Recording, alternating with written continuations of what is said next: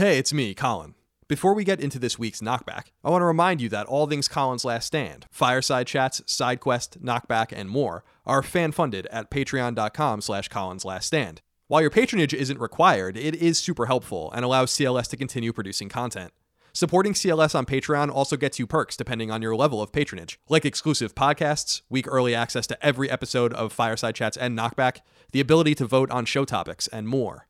If you like what CLS does, please consider showing your support. Thank you for listening, and thank you for your continued kindness and generosity. Trust me, it's not lost on me. And now it's time for Knockback. Enjoy the show.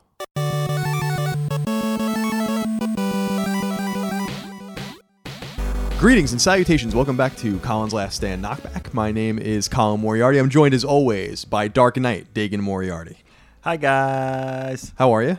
All right. I'm doing very well, my friend. And yourself? Good. This is in, if these all go up in the order that we're recording them in, which I think they will. We are recording the last episode of the run of the second season run. I don't really like calling them seasons. It really is. It really doesn't make any difference. But the Yeah, second batch that we're running in. Batch. Okay. That's yeah yeah we're running the second batch of 10 episodes this is the last episode i'm excited about this one i you know you came up with a lot of the well, you basically came up with all eight of 10 of the topics that we're recording Right. two of them were given to us by our lovely audience at patreon.com slash collins last stand those that support us at the $2 level or higher so we appreciate those people but the other eight you came up with and i put them in order and I think that Final Fantasy IV I put last because I was I think the most excited about it. So you save the best for last, the I best like topic it. for last. Nice.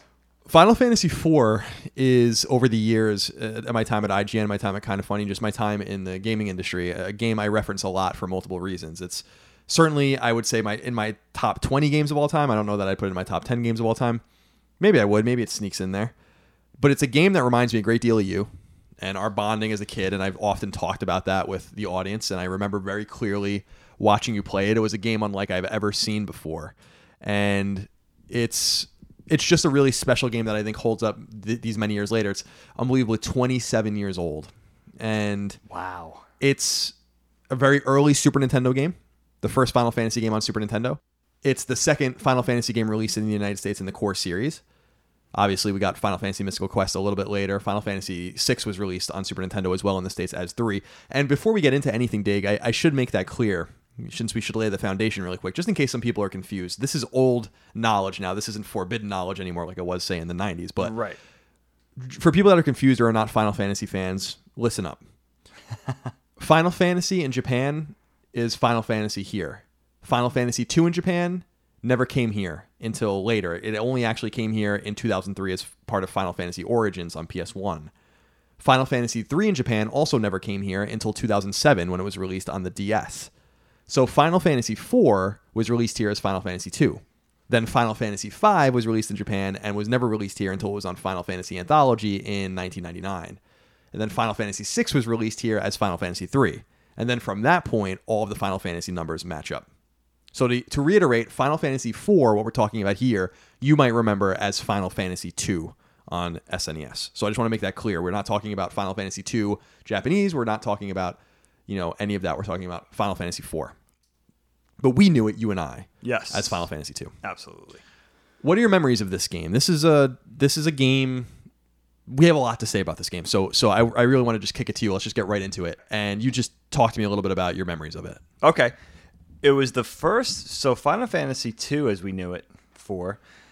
uh, This was the first. This was my very first JRPG game. I never played any of the NES Dragon Warrior games. Dragon Quest, we knew them as Dragon Warrior in the states, and I never played Final Fantasy on the NES. And I actually, I, I will admit, I I never played. I still haven't played Final Fantasy on the NES. Never played that game. So I had very little context of. Now, of course, I was familiar with traditional RPG. A lot of my friends were really into Dungeons and Dragons and Shadowrun as well. I never got into tabletop RPG gaming, but a lot of my friends were very into it, and their older brothers were also very into it. So I always had some kind of context. JRPG gaming, not at all. And the only games that I played up to this point were the first couple of Zelda games on NES, and I that as we all know, those aren't traditional JRPG games. They have more, you know, you you would consider them something different, adventure games. Yeah, like it were. action. Yeah, like that's funny because advent, uh, even Nintendo would emblazon their old boxes with like you know adventure series and I, what we know today as adventure games and what we've known really as adventure games for a long time, especially on PC, are like point and click adventure games like Monkey Island and stuff like that. We would call this game, from my perspective, or those games, Zelda, Zelda 2, action adventure maybe, or with some role playing elements. Again, a term I absolutely hate.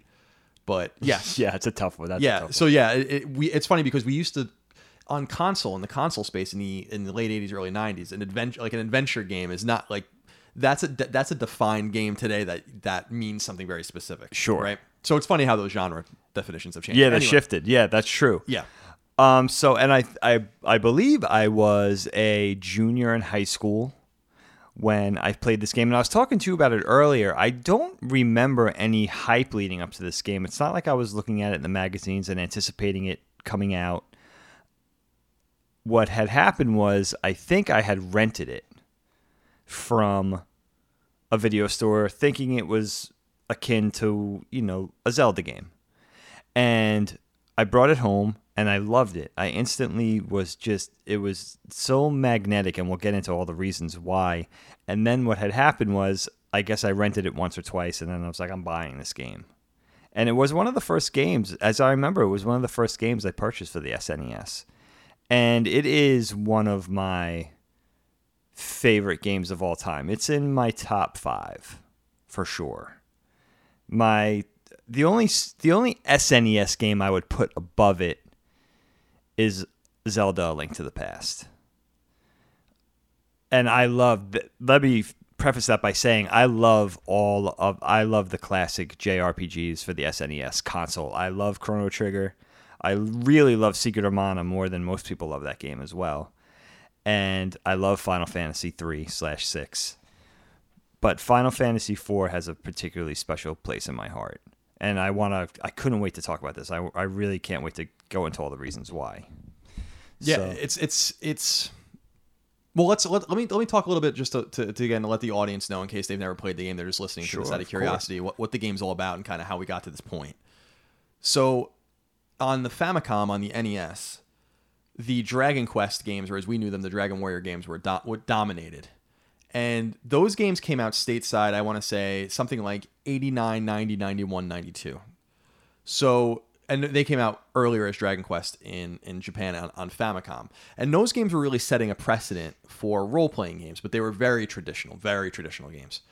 And Dragon Quest remains very traditional to this day, with the exception of Dragon Quest X, which is of course a an MMO. But otherwise, they they they remain very true to form, grindy turn-based role-playing games that have a huge audience. In fact, Dragon Quest is far bigger than Final Fantasy in Japan. So it's to the point where they they have to sell the games on Sunday because when they were selling early Dragon Quest games on Famicom, kids would cut school to go buy them, and so th- there was like basically a, a rule set essentially where they you know you have to you have to sell them on Sunday, so you're not disrupting people's educations and whatnot. But Final Fantasy, from a company known as SquareSoft at the time, SquareSoft doesn't exist anymore. They're now Square Enix when they merged with Enix, the company that made Dragon Quest, was creating its own role-playing series that was quite different actually from from the Dragon Quest games in, in many ways, and they called it Final Fantasy, of course, famously because it was it was the last ditch effort for SquareSoft to make something that would allow them to thrive, and and so they did.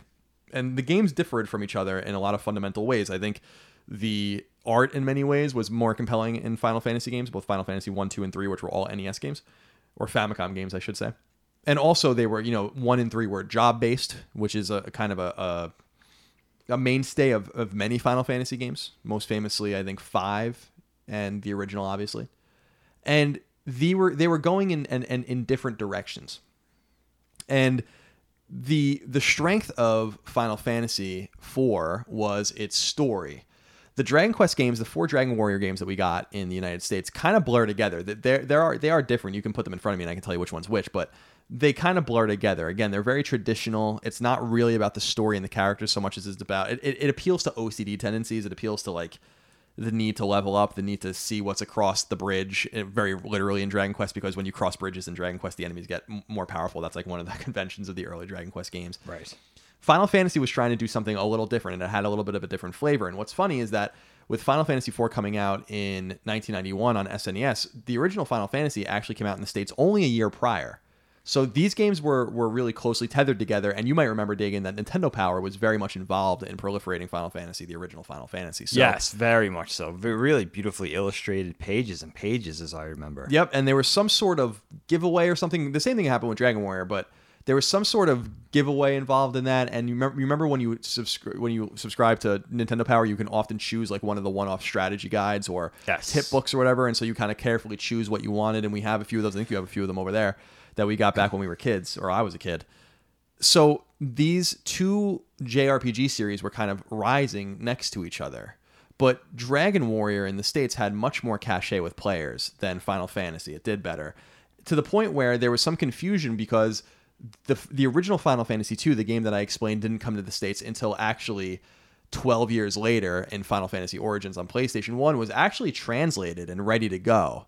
And Square Soft at the time declined to release the game in the States in lieu of this new SNES game that they thought would make more sense for them to release closer to launch and to give someone kind of some something, you know, give, give players something to play. Because, keeping in mind, of course, that Dragon Warrior at the time was relegated to the NES and to the Famicom, so the next gen players at the time would have something special to play.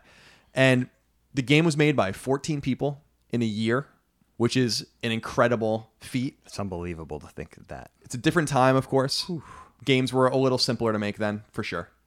But 14, a team of 14 making a game the scope of Final Fantasy IV in one year is just is just a remarkable feat.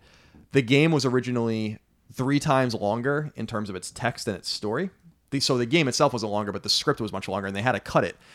Imagine a situation where cartridge space was so limited that you had to cut text. You you didn't even have to cut art or anything like that or assets because they carefully managed those in the process of making the game. They had to actually cut the script. That's how limited the room was on these you know these chips on the on the cartridges. And so came out summer 1991 in the states. Right. SquareSoft was making Final Fantasy IV and Final Fantasy V at the same time, and actually Final Fantasy IV's development started on NES or on Famicom, and it was almost done.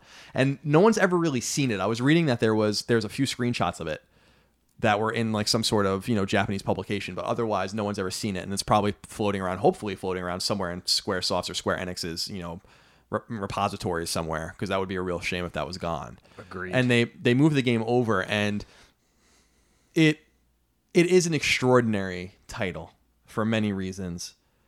Most mostly from my perspective, and I think you might agree, and I'll let you I'll let you speak for yourself, but mostly because it included what Dragon Warrior was missing. Because unlike you, I was into Dragon Warrior. I wasn't. I was young. I was very young at the time. I was eight, and my friend who who plays prominently in some of our stories, Tim, his older brother Chris was a big Dragon Warrior fan. He was a big RPG nerd, and he had all four Dragon Warrior games. The fourth Dragon Warrior game was not out yet, actually, at this time in the States. But those games famously came with documents, maps, these beautiful spreadsheets like of enemy pictures and stuff. And I was just obsessed with those games. And I wasn't really quite able to play them by myself yet, which is which is funny when you think about it, because I was beating games like Kid Icarus and Metroid and stuff by myself, but I wasn't able to really get through these games. They were just too hard. And in fact, the, those games are so manageable. It's really funny when you think about it. Like those games, just like almost any JRPG, is easy to beat if you just take the time to grind. So Yeah. these are things that I had to learn. They're really not skill based at all, which is so funny. They're they're, they're time based. So what was attractive to you about Final Fantasy IV?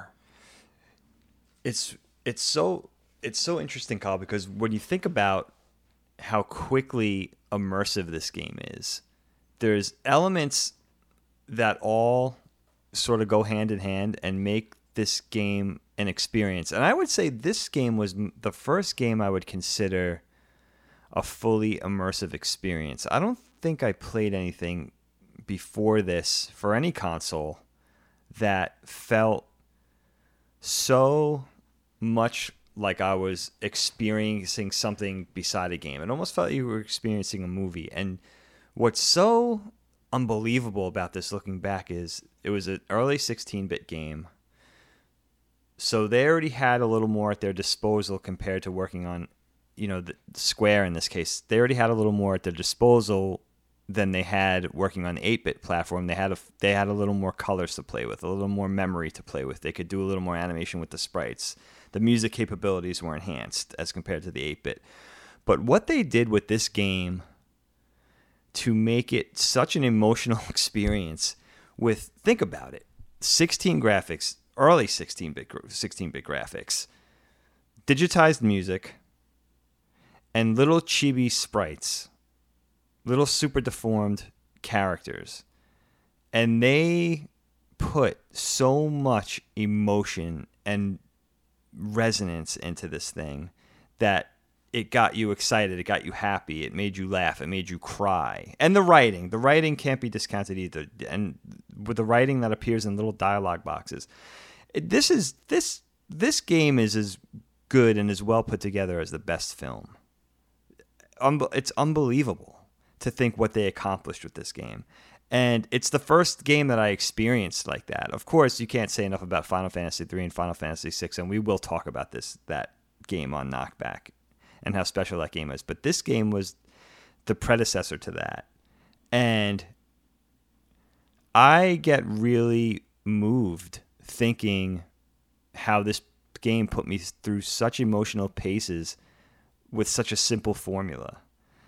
And really prim- really primitive compared to what we're used to in gaming now, what we have at our disposal, and how realistic everything is, and the level of realism and voice you know voice over acting and the, all the audio that we're used to now. But this thing did it with just you were reading dialogue boxes with these little chibi graphics that you know looked great but that's what they are. They're little super deformed character you know characters and they could they emote by doing the simplest you know mo- movements and motions and of course the brilliant music and those things blended to just make this game the most still to this day one of the most special and immersive gaming experiences that I've ever had. I'm very nostalgic about it, it's true, but this game really holds up. It's it's really one of the greatest feats. I would say it's one of the one of the greatest feats in game development to this day. I mean, that's how strongly I feel about this game. And the characters, also the characters in this game are some of the most wonderful video game characters that I've ever experienced in a game. They they draw you in and make you keep playing. So what what what are your thoughts on that? Yeah, yeah. I think well I want to I want to integrate some some reader comments here. Okay.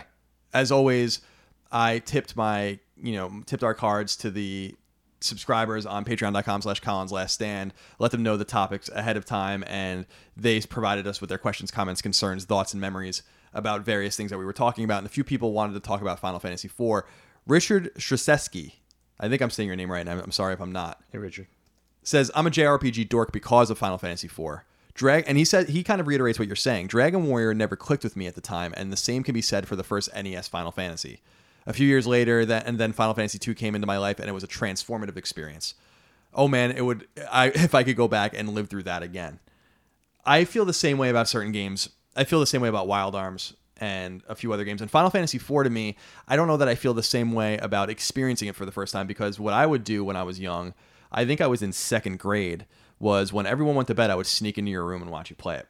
And and I I remember that like it was I wasn't a bad kid like I wasn't a kid that you know disobeyed my parents or did really bad things or anything I just wasn't that wasn't my my style at all and actually that was the same for all four Moriarty kids we really weren't bad kids but that game had such a draw and such a gravity to me, and I would hear you playing it. We shared a wall in our old house, and I would hear you playing. I would hear you playing all sorts of games, but I usually could resist because I would play it the next day. But I remember because this game was story driven, I understood that this game was there were they, I couldn't see it again. For you to get back into what I was missing would take twenty or thirty or forty hours, so I needed to see it. Wow, it's amazing you understood that at such an early age. But you were a smart kid, and and you were I don't know if you remember this, but you were patient. Like you waited for me a lot of times, not always but you waited for me. And, and, and I experienced a lot of those the, the game including the ending of the game with you when you know or towards the end of the game on the moon with when you you find out that that Golbez is really being manipulated by um, you know Zeromus or whatever.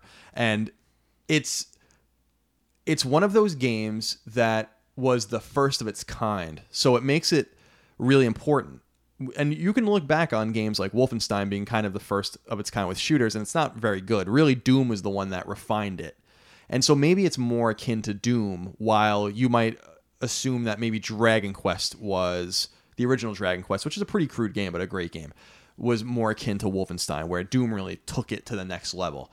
And Final Fantasy IV did that too, because they very intentionally wanted to take the, the components of the various games that came before it, the Final Fantasy games, also admitting, by the way, that Dragon Quest II in particular inspired them, but that the original Final Fantasy, with its with this, with this insistence on elemental crystals, which plays a huge role in Final Fantasy IV, Final Fantasy II was the one that introduced a story and characters, as opposed to them being avatars and kind of like nameless just whatevers that are just getting you through the story. And three was the one that introduced, you know, a more robust job system that started in the original Final Fantasy. So this was an amalgamation of really special stuff for them. And I think that they probably knew that they hit on something really special with the game as well. And it being an early uh, an early Super Nintendo game, there just wasn't that much to play at the time. So right. this was really, with the exception of Super Mario World, you could easily, which is a pack-in, so obviously everyone had it at the time. You weren't really buying a Super Nintendo at that point without it. Later on, you would be able to buy a Super Nintendo without a pack-in game, or you'd be able to buy it with like Super Mario All Stars. But at this time, you were getting the game with that so that was obviously and, and and remained one of the best games on the system. But one of the games that you really had to go out and buy, Final Fantasy II might have been the first great game for the system. This was this was in the early months of the of the release yeah. of the console. Was this game released in Japan and United North America at the same time? No, same year, but a little bit earlier in Japan. Little Super earlier, Famicom okay. came out a little bit earlier in Japan too. That's so, right. So more lined up with the kind of the origins of each console in their respective regions. Gotcha. And as far as I know, this game didn't come out at all in Europe uh, on on Super Nintendo. Oh. Although Nintendo wasn't, you know, wasn't that big, and they did get games like Terranigma later on that we, you know, big RPGs that we Sure. actually didn't get here, ironically, which is interesting. We still haven't gotten that game, which is strange. So I think a good way to frame this conversation, Dagan, is to talk a little bit about the story, but also about the characters, because you had mentioned that the characters are essential to the story, and they really are.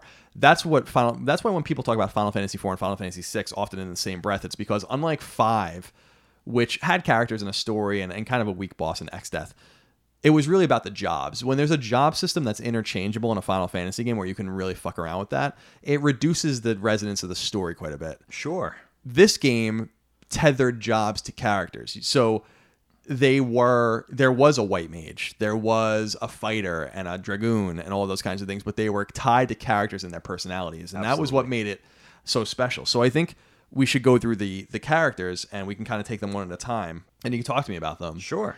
The main character in the game is depending on who how you want to say it is Cecil or Cecil. I grew up saying Cecil, but I also know that that name is often pronounced That's Cecil. what I said. Yeah, that's what I always said too. So you know, forgive us, but I, I think we should probably st- let's just stick with Cecil. He was a Dark Knight in the in the beginning. He becomes a Paladin later on. He's the protagonist of the game. He's the main character of the game. And to kind of set the stage for everybody, what ends up happening in the beginning of Final Fantasy IV is there's a kingdom called Baron, and Baron is led, not surprisingly, it's a totalitarian kind of monarchy. It's led by the King of Baron. And the King of Baron is going on these weird expeditions around the world with his air force, the mighty Red Wings, they're called. And the Red Wings are led by Cecil, the Dark Knight. And in the beginning of the game, they end up in a town called Mysidia, which you go to later in the game. It, it ends up being a really important town with two really important characters, my favorite characters in the game. And they are stealing their crystal. Now, the crystals, these powerful magical crystals, are, are spread around the world, and many of them are protected by these individual kingdoms or towns. And they're spread around to kind of limit their power with each other because the way they interact with each other can cause massive devastation. And the King of Baron seems ins- insistent on getting these things, but no one really knows why. And after they go to Mysidia and wipe a lot of people out there, Cecil comes back or Cecil comes back and and and basically questions his orders and questions what he's doing and he questions it very openly. And the king of baron's not having any of this. And so he basically demotes him. And instead of giving him you know lead of the air force like he had he hands the lead of the air force ultimately over to a character named golbez who you're going to learn a little bit about in in just a moment instead he he sends him out with his friend Kain Kain is a dragoon and dragoons in Final Fantasy lore are basically lance wielding characters that have an ability called jump, where they leave battle and then come back with devastating force a turn or two later and, and attack the enemy. And they go and they walk to a town called Mist. And the king sends them to Mist with a box, and in the box is a ring. And they don't really know why they're they're going to deliver this ring. They don't really think about it. They're kind of, you know, Kain and, and Cecil being childhood friends, kind of griping with each other, and Cecil's kind of feeling bad for himself. And lo and behold, they go to Mist and deliver this ring, and out come a bunch of monsters, and the monsters wipe this town out. And the town happens to be full of summoners. And the summoners use these things called summons, what we later know as eidolons. In Final Fantasy lore. And what happens is that the Eidolons are intimately connected to the to the summoner. So they end up fighting the first boss fight in the game of consequence is against this dragon, this summoned dragon, and they kill the dragon, but it ends up killing the woman that summoned it. And it happens that the woman has a small child, a daughter named Rydia, and Rydia t- summons a, a, a summon called an Eidolon called Titan, and Titan causes earthquake, an attack called earthquake, and this splits Kain up from Cecil, and Cecil is now with this little girl named Rydia, and so the story goes from that point on. So, who do, who is Cecil to you, and why is he so important? Because his whole arc, of course, is a one of transformation, one of self reflection and change. Sure. making him easily, in my opinion, one of the great protagonists in Final Fantasy. Everyone always talks about you know Cloud and Squall and um, and Tidus, and I'm like, get the hell out of here, man. Yeah. He is he is a way more dynamic character, and like you said, a way more dynamic character with just text on the screen. These very crude early SNES 16-bit sprites. You can really see how far they come when you get this Final Fantasy VI, which is on the same hardware and how much better it looks. But anyway, tell me a little bit about that. Yeah, I always I always love Cecil. He's one of those characters you already did a great job explaining who he is. He is the main protagonist and you're following him through the story and he's presented very early on as, you know, he's the captain of this powerful force, fighting force. And he's got a he's got a million soldiers and he's he's the leader of them. And he's got this you know, he's got this squadron of machines at his disposal, and he works directly for the king. And even though he's presented to have great power in the beginning, he's he's already initially already when we first meet him pretty much already questioning what's what's happening and whether it's what he's doing is right or not. So you already know this character has a moral compass even though if, even though he might be brushing it to the side initially. And he's he's very very he's a very compelling character to lead you through the story. You want to know what happens through his interactions with people, through through his early interactions with the king, and through his interactions with his best friend Kain. You you learn about him very quickly and who he is. And you know what's also just to give you guys some perspective from my point of view as I especially as I reflect on it now. These characters were so well fleshed out and so well developed, and we were coming off games, even even the the more adventure-y RPG-ish games that I had played, like the Zelda games, the grind-based games, the games where you were going on an adventure on a quest, like Link. Link was a player surrogate, but he wasn't anybody, you know, just like the Link we know today. He's not a fleshed out character. He's a mascot. Right, he's an avatar. He's an avatar. He's kind of your he's kind of you in the game. These were this was the first time and like Colin's saying even the earlier role-playing games that were job-based and everything that sort of waters down a character. You're playing as a you're almost playing as an entity who's a you, this character is a dark mage now I'm going to turn him into a you know now I'm going to turn him into a fighter now I'm going to turn him into a healer now I'm going to turn him into you know whatever else whatever other job a thief this was the characters were who they were, like Colin was saying, and you know, this guy's a knight, somebody's a healer, somebody's a ninja. So you know, they're th- it lends to it's more about the character rather than how I'm going to soup up this character. And the other thing, really funny thing, this was the first time, not the last time, but certainly the first time where I felt like I wanted to take care of the characters in a weird way. I wanted to make sure they were equipped with the best weapons. I wanted to make sure they were equipped with the best armor. I wanted to put them in, into a position where they weren't going to get hurt. Because these characters you fall in love with, especially Cecil. And that was my first that was the first time I was like, wow, I'm I I really love this character. I want to see him through. Rather than rather than with a with a Zelda an earlier Zelda game say, you know, I want to see this through because it's an adventure and I want to see what comes next and what boss comes next and what treasure I could obtain next. This was I want to see what happens, how this character makes out and make sure he I could safely see him through to the end. I don't know if that sounds sappy, but I really did feel that way Well, inherently. I think you're right. No, I, I it's it's hard to explain through the modern lens where we take for granted that even if the story or the characters are bad, that there's a story or there are characters. Because you're absolutely right. The the interesting games that actually told stories were games that you wouldn't have expected, like back in the day. Like Ninja Gaiden's a great example.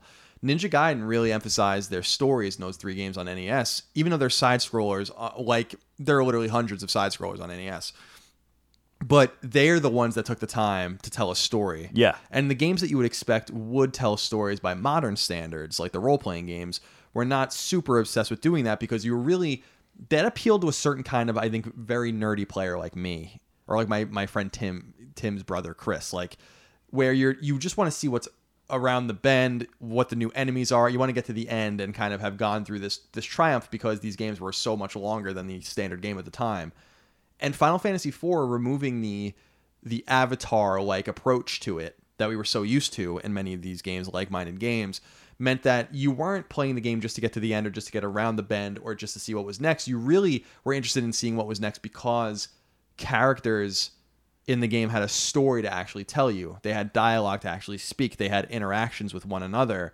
And unlike later Final Fantasy games, particularly 6 where there's a huge cast, where you can kind of interchange characters pretty often and actually not even have certain characters in your party and not even meet certain characters. There are missable characters, two of them in Final Fantasy VI, in Umaro and Gogo. This was like you met characters when you were supposed to meet them. They were in the party when they were supposed to be in the party, and everything was very deliberately delivered.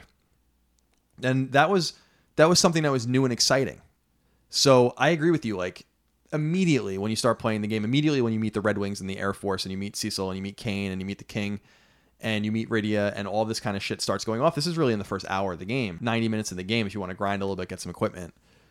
You're you're locked in. I, I can't imagine a person who loves video games and specifically the who likes Japanese role playing games or story driven games wouldn't be immediately drawn in. It's beautiful. It's it, it, it is. It's wonderful. And what do you think of his transition? I don't want to get too far ahead because I don't want to Yeah. go. I don't want to really go through the whole story. The, the, the, the honest truth is that the game is story driven, but it's really character driven in its story. Definitely. The general idea is that there's an evil force, Golbez, this character, who you find out is actually being manipulated himself by Zemus, Zeromus. Uh, later you find out is his like true form. He's trying to collect the crystals to destroy the planet. So there's not really like this. So he's he's slowly gathering these elemental crystals. So we don't have to go through like beat for beat the story because it's literally like you're always a step behind Sure.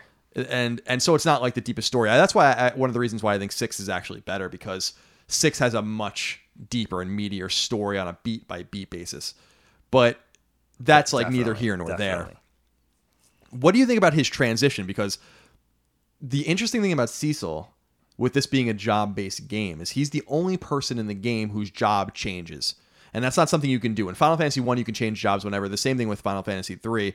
Um, actually, you know, you're really the interesting thing about Final Fantasy 1 is you're really locked into your job. You change you have an advanced kind of level of that job later on. I should be clear about that. Sure. But in many of the games like Final Fantasy V that came later, you were you would able you you could be a ranger one minute, a ninja the next minute, and a you know a hunter or whatever, and a you know a knight, whatever the case might be, onion knight, whatever. This game took the protagonist and changes him, and he ends up becoming a paladin. Uh, He was a dark knight. He he climbs a, climbs a place called Mount Ordeals, and becomes a paladin. And what's cool about it is it resets him to level one which is like one of my favorite things in the game. So, you know, obviously you're leveling up, becoming stronger, and then it removes all of his power. And so, what do you think about that transition? Because he's a really dynamic character. Yeah, definitely. I think it's so innovative. Like we said, as soon as you meet Cecil, not as soon as you meet him, but as soon as he expresses some reservation and some regret over what he's doing, and you find out, wow, this this badass fighter who's you know basically just going and raiding kingdoms and working on behalf of the king and carrying, you know, just mindlessly, you know, you know, his job is to just carry almost like an automaton, just carry out the king's orders and make sure he wins in battle. As soon as he expresses his first reservation about what he's doing, that's it. You're rooting for him. And you know he's not exactly he you know he's not suited to what he's doing or his heart's not his heart's different than the thing the task that he's carrying out. So when he finds out that in order to I don't know how much we want to give away right now, but it, when he, we find out in order to defeat who he has to defeat, he has to go on this this quest and become a paladin. It's like, wow, this guy's which is pretty early in the game as well. Yeah, I want to say it's like maybe a third of the way, maybe Yeah. maybe not even quite. Yeah, like it's Yeah, a, it's a transition, and it and it radically changes him. His his whole you know Final Fantasy games are famous for when you go to the menus, you see these really beautiful renditions, pixelated renditions of their faces, and it's always like your best glimpse into who they are because of the chibi nature of the of the of the sprites. And and in the beginning, he's just he he's just a knight, like a fa- you don't see his face at all. He's got like this this sheen black armor on, and when he and afterwards you see his hair, you see his face. He's like a person, and he's light. You know, Yeah. like I think that he's very bright and airy uh, to make that sort of juxtaposition. Absolutely, he's like the physical embodiment. Now it's like like Colin's saying, he's the physical embodiment of what he's become now, and that that those physical features are just playing that up from a from a standpoint that we could actually look at. But what it means is the character went from a dark knight. He went from being a bad guy to being a good guy, and that was how they expressed that in the game. But there's so much there's so much at stake, not only for him but the rest of the characters, and there's such. It seems pretty dire, and it seems pretty. It seems like it's going to be a tough road ahead. So you're wondering if this transition is going to work out for this character, at least for me. It seems really nice that you know, it's not that this seems almost like what happened a third of the way through the game is what happens usually a character's arc through an entire thing. So it's very unique that this arc takes place in the first third, not even half of the game. And now it's almost like now the journey really begins. And there's other things going on with other characters and his and his party and some of the other characters that this story is following. But that when that starts over from square one, you know, it's almost like the story is starting over, and now you're invested in a whole new thing. And that was a really unique formula for a game. You know, we're coming off of Mario and Link, and you know, this was like really the first character based thing where we were so invested in what was going to happen to Cecil and his friends and these other people. And, you know, it's not just Cecil. This game, I wrote this down because it, it really struck me as I was thinking about it. This game, this is everything this game has in it. In the first hour, I would say, or two hours courage, betrayal, friendship, death, love, hope, revenge, sympathy, strength, compassion, change, forgiveness. I mean, this game has like, this game is an emotional roller coaster. It's so brilliantly put together you know and it start it's when cecil becomes a paladin that's you're already it's already like pushed to fifth gear now it's like in sixth now it's, it's going back to first gear and you're starting all over again and you know you know you have so much to go you know and it, it just felt so compelling and it just pushed it was like that first event in the game that really you know you you thought you were like you're like breathless at that point. You're like, well, I'm th- I'm third, I'm the third way done. Let's see where it goes. And you're not. You're starting over now from square one. You know, you said it perfectly. You're right, and it's it's you're right. It, it does evoke emo- the fact that it evoke emo- evokes emotion at all is really remarkable for a game that was released in 1991, made in a year by 14 people. But the fact that it, evo- it evokes all of those emotions and many more. Sometimes they conflict, they change. The way you feel about characters changes. That's why I want to talk about Kain next. Kain Yes. is, as we said, Cecil's best friend. And th- Cecil Kain and a character named Rosa, who we'll talk about in a minute, are locked in a love triangle. So there's there's immediately this this tension between everyone. They all know each other since they were kids. And Rosa's always kind of been attracted more towards Cecil. They end up, you know, getting married and and and whatnot. You can, they're they're together at the end. And actually, if you, I don't want to I don't want to talk about Final Fantasy IV interlude or Final Fantasy IV the after years mm-hmm. here. The after years are very divisive. I don't think that they were nearly as bad as a lot of people think they were. But in that, you find out that they have a kid named Theodore and and all of that. I don't. That's not really relevant to this conversation, but needless to say, Kain's kind of always the character that's watching from the outside, watching someone that he really cares about, and Cecil kind of winning the girl. He's the one that's kind of, you know, Kain's like a lackey compared to to Cecil professionally, which is why he's sent out with Kain uh, to, to, to deliver the ring to to Mist in the beginning. And he's a dragoon, so like I said earlier, he's kind of like he's equipped with the lance. He has this beautiful armor. In fact, if you look at a lot of the Final Fantasy IV logos that have kind of been manufactured over the years, he's often the character in it. It's not even Cecil usually.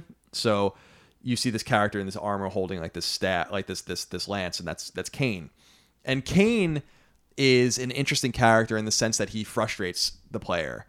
And he- I certainly find him super annoying. He betrays Cecil and the party Yeah. many times throughout the game, and you find out that he is being controlled too. That he's under the same spell, Golbez's spell through Z- through Zemus and Zeromus that's controlling the King of Baron, but you don't really know it. He he at weird and inopportune times he'll turn his back on the party and disappear for a long period of time and then come back and so on and so forth. Kind of stressing Dagon's motif of that he mentioned of forgiveness because the party keeps welcoming him back in, and ultimately he actually proves really essential to the party's success at the end. But I liked Kain for the jump command, which I mentioned earlier. The idea is that you know jump is uh, is a mainstay for dragoons in future Final Fantasy games specifically with the dragoon kind of job and it takes you out of the battle for a little while only to reemerge so it actually protects the player from being attacked for a little while and Right. he, but it also takes him out of, of commission to attack and then he appears like lands on top of the character and then bounces back into position so he's a really dynamic and interesting character but essential to the story he's he's almost in a way his own the, the game's more most immediate antagonist because you don't see Golbez that much. And when you see Golbez, he, he usually fucks things up and, and makes things way worse for you. But Kain is the immediate representation of the danger in the game, even when you think you're far away from the danger or overcoming the danger. So he's the yin to Cecil's yang in a lot of ways. And I really like him for that reason. Rosa, who I mentioned earlier, is the fe- the most important and pertinent female character in the game, and she's a white mage. She's also an archer, so she has like some offensive capabilities. You can keep her in the back row. This is the game that introduces, and we'll get into the combat and all that. But this is the game that introduces kind of the row system where you can put your mages in the back row to protect them from physical attacks. It doesn't affect their ability to cast magic, and but if you attack physically from that area, then you do less damage. So there's a little bit of a strategy there. And Rosa, like I said, is caught in this love triangle, but doesn't really care about Kain. She's all about she's all about Cecil. And when you meet her, she's sick and she's kind of she needs like some help. She's kind of a more of a damsel in distress, but actually quite a strong character in her own right. So that really establishes the triangle at the you know the kind of the, the triumvirate, as it were, of characters that are most important to the game, I think, and the most important to the game's story. But the next character you meet after that is well, actually, you really meet this character first, and she plays less of a role in the beginning, and she really tugs at your heartstrings. Is, is Rydia? Rydia, when you meet her as a little girl, and she's in that town of mist. She's a summoner, and she's nearly killed by her own summon when she when she attacks Cecil for killing everyone she loves and destroying her hometown. And Cecil obviously nurses her back to health and helps kind of take care of her, and she obviously is, end, ends up being befriended.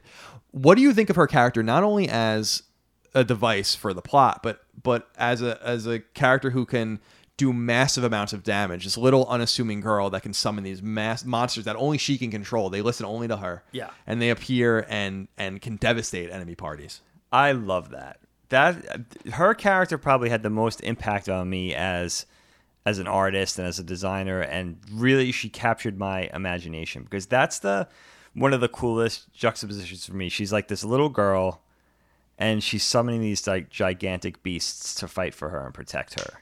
There's something that so that I love about that so much that I've always wanted to make a cartoon based on that. Not based on Rydia, but based on that idea of like a small, seemingly hopeless character with this power to, you know, manifest these giant things that protect her and guide her and fight for her or him. I loved it. I was auto, and it's the first game I ever played. I don't know if it's the first video game where there was a summoner character, but that whole idea of summoning different mo- different monsters and different elemental beasts with various elemental powers and stuff. That was like really like so cool to me and that they could upgrade and get stronger as she gets stronger. And i liked i really liked her appearance with the you know she re- she looked fun.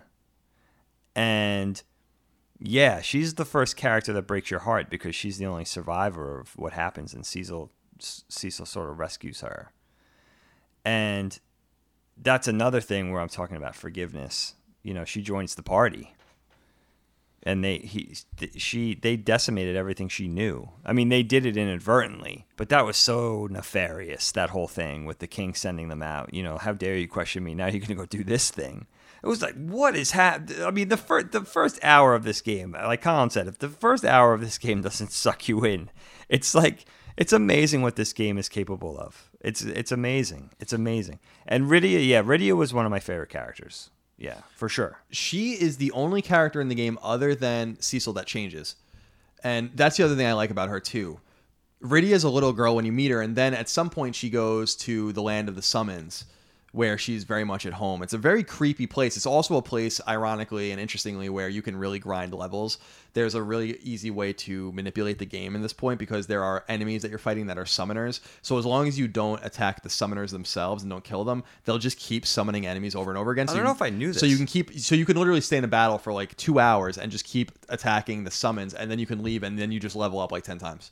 It's a really interesting way to manipulate the game That's cool. but there's a time manipulation sense like kind of thing going on in and, and this is kind of interesting it's a sci-fi element to the game almost. The land of the summons time moves quicker than the time in the real world on the blue planet as they often call it in the game. And so when you find her again she's an adult so she's aged like 10 or 12 years when So you meet her again. So everything about her changes. Her sprite changes the the you know aforementioned image in the menu screen changes.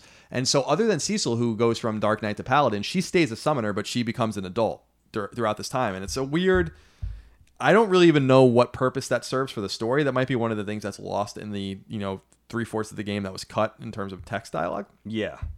But she's one of the only characters that that changes and i really You, love you her lose her for a little while. Yeah, yeah, she, Who you- replaces her in the part? Not that we not we haven't gotten that far yet, but I'm just wondering why. They I think this is around the time when you're dealing with Tellah and Edward. Yeah, Edward. Right. Okay. So let's talk about Tellah, Okay. one of the tragic figures in all Final Fantasy And games. one of my favorites. Tellah is what they call a sage. Tellah has command, a rare command. Although there's two characters that can do this in the game. We'll talk about Fusoya later, who can who can do who also has a similar and actually is way more powerful than him. But Tellah is an old man, like an old man who's like not really interested in getting involved in anything anymore, and he's kind of just like you know living out his last days, not fighting.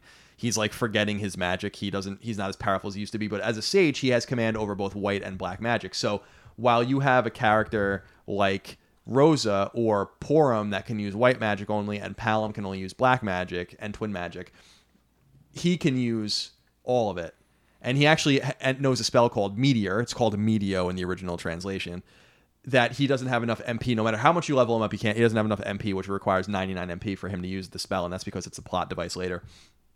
But Tellah and enters the story because his daughter Anna is involved with this near this prince of a nearby kingdom called Edward, and Edward is this like very attractive ladies' man sort of character, a bard. He plays a harp, and he's he's kind of like seduced Anna. He's not a bad guy, but Tellah is concerned about this, and the Red Wings attack Edward's kingdom and kill Anna. They don't mean to do that, but they kill a lot of people. But Anna's one of the fa- fatalities, and and Tellah ultimately really holds this against Edward and all of this kind of stuff, which is really sad for Edward. And we'll talk about him in a minute because he's obviously the worst character in the game. Yeah. But the sad thing about Tellah is there's a few characters in the game that seem like they die. And they ultimately don't. And I, I don't understand why they don't, I, other than the, the, the fact that they there's a hesitance to kill anyone. But people often talk about Aeris's death in Final Fantasy VII as this very meaningful and poignant death, and it is. Again, as I said in a previous episode, I recently played through all Final Fantasy VII and platinumed it, and that is a powerful thing when she dies. It's Yeah. very sad. Very it's very sad. very sad. But Tellah was the first death of consequence in Final Fantasy, not Aeris. And Tellah sacrifices himself in a fight by casting Meteor on Golbez. And the party is really quite concerned about him doing this. They don't want him to commit, you know, to cast a spell that he barely knows how to use and he doesn't really have the power in him to even cast it at all. And he sacrifices himself. And unlike the deaths that you think happen in other in, the rest of the game, he actually does die. And it talking about the emotion that Dagon was mentioning with the game, the, the all these conflicting emotions often, the sadness, the happiness, whatever. This is a very sad moment when Tellah dies. You don't really get to know him for that long. This No. happens this happens relatively quickly in the grand scheme of the game. And he's there and then he's not. How do you feel about Tellah? I love Tellah. Now, when you first meet Tellah, my mistake because it's been a little while since I played. Of course, it's so this game is so fresh in my memory because it's so important to me, and I've played through it a few, at least a few times from beginning to end. But it's been a while. When Te- when you first meet Tellah, isn't he presented as sort of a, you know, sort of a dim-witted blundering type you know like magician with like maybe you see there's a latent power underneath that he's not he's not telling he's not there's more to him than he's coming across as. Yeah, there's a there's a I wouldn't call him bumbling, but I would I, from my perspective, but I would say there's like a passivity. Like he doesn't want to be bothered. He's over this. Like he doesn't he doesn't Okay. fight anymore. He doesn't want to do this anymore. He's Okay. only getting involved because of his daughter. Right. You know, like he's otherwise totally resigned to living his life out. Right. So, and he's after her for the eloping bit. But then eventually the Red Wings come and kill or seemingly kill him, Anna and Edward, don't they? And he's exacting revenge. He's going after Golbez for revenge. right, he kills Anna. Edward survives. Okay. And yeah, he's yeah. There's there's a, a level of revenge because we have to remember that I mentioned it earlier, but Golbez as a character is the replacement for Cecil at the head of the Red Wings. So he's like the commander now of the of the Air Force. Okay. working alongside the King of Baron, and we don't realize at this point in the story that the King of Baron is under Golbez's control. And again, this goes this this control, this mind control goes many layers deep because Golbez himself is under control. So Tellah's involvement in the quest has very little to do with the quest itself and the crystals and stuff like that. Edward's kingdom is under assault by, you know, because they want the crystal in Edward's kingdom. I think it's called Damcyan Yes. but yes, Tellah is a little more disconnected from the main through line because it's it's he's he's only there.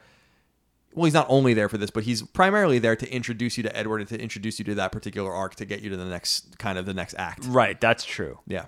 But he and he's got his own, like you said, he's got his own personal skin in the game.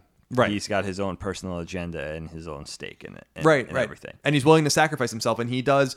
Again, unlike other characters that seemingly sacrifice themselves to the party, and I wish that there was a little more permanent death in the game because I think that would have been bold. But Definitely. but But you think there is for a pretty big really, really until the end Yeah. with So- two which- characters in particular. which really is an emotional thing, and we'll talk more about that with some other characters, of course. But yeah, and it was was Tellah also? It was sort of like he was known. What did he have some kind of notoriety and so, sort of fame in the kingdom already? Like, oh, this is this legendary sage, but he was just not willing to. He he was not that guy anymore. Right. Yeah. Th- There's there's an insinuation there. Yeah. right like oh my gosh the legendary so that that's also sad and you know also uh, you know also maybe a comment on and i wouldn't pa- put it past this game because it's a, it does a lot of these things a comment on aging and a con you know a comment on you know throwing your hands up and not using your power to to do good just because you're tired you know um but i always love the character and i love i thought that well, I'll, we'll get to this later because I don't want to ruin it. But there, there's another layer to this character that I'm thinking, if I'm remembering remembering it correctly. But yeah, very, very, very sad. This whole part of the game surrounding Tellah and his daughter, and the tragedy that takes place, and the self-sacrifice that takes place, and the revenge, and it's very emotion. There's a lot of emotional resonance with what's happening in this part of the game, and I remember it very succinctly. You know, the music. I mean, I guess we should talk about we should talk a little bit about the music. We should talk a lot about the music. Yeah, I, I want to talk. I want to. I want to get through the characters, then talk about the music and the fi- and the fighting and kind of the, the, legacy of it. Okay, okay. But I want to make sure we get through the characters first, just to ju- like, again, just to frame the story. Just to frame, we can frame the story in this way. Sure, sure. Edward is who we mentioned before, the love interest, the fiance of Anna, who's Tellah's uh, daughter, and Edward is a bard, and he's also a prince. Right. And Edward is a coward in a lot of ways. Now he has a redemptive arc. He has a huge redemptive arc actually in the after in the uh, in the in the you know the after years whatever they call it the, the the kind of the sequel to Final Fantasy IV that comes to WiiWare in 2009 and is on PSP in 2011. But Edward is a character that's not in the party very much. You don't really get to use him all that much. He he plays a specific role against this dark elf character where the music kind of weakens the character so the so the party can kill him. But he fights with a harp and he has a so everyone has kind of a special attack or a special ability and his special ability actually is to hide. He hides from battle. And there's a there's a uselessness to him. And what I like about the game is that unlike Final Fantasy VI, where you kind of can use whatever characters you want for the most part, the game forces you to use whatever combination of characters that they want you to use for the story at the time. And so you're forced to use Edward. You're forced to figure out how to use him for a little while. And and it, it, it shows a different level to the party where this is kind of an unwilling combatant and someone who really who has a lot of guilt who is not a bad person but do- but is not up to the challenge necessarily and is better suited to be doing to, to be serving the mission in a, in a different way and so edward is often considered the least favorite of many people in, as term, in terms of the playable characters. In the Yeah. Yeah, definitely. The next character that I want to talk about is is Yang or Yang, depending on how you want to say it. He's a monk, and he's a, basically a martial artist, and he appears about halfway through the game or so, maybe a little less than that. Okay. Yeah, that's about right, I think. He comes from a kingdom called Fabul, if I remember correctly, and That's right. he is an interesting kind of wise character. He's not necessarily older. He reminds me a lot of Cyan in Final Fantasy VI, where he's kind of like a grounding influence for the rest of the characters around him. And he's the first of several characters in the game that appears to die and then is later revived. He's more in a coma. In fact, his wife in the game wakes him up with a frying pan by hitting him over that with a frying pan. Do you have any recollection of him in terms of like how you feel about him? He's a powerful combatant Yeah. and and a character that everyone in the party seems to respect and kind of defer to. Yeah, I like. I really loved the warrior monk thing. I had never seen that or, or in a in a game, and I had never. I was not expecting a martial artist in a role playing game. So that was really really neat to me. I remember that really really being a striking thing. Like, oh my gosh, this guy's a, a martial arts fighter and a monk. That was just a you know because you're expecting the traditional tropes: a wizard, a thief, an elf, a dwarf, a knight.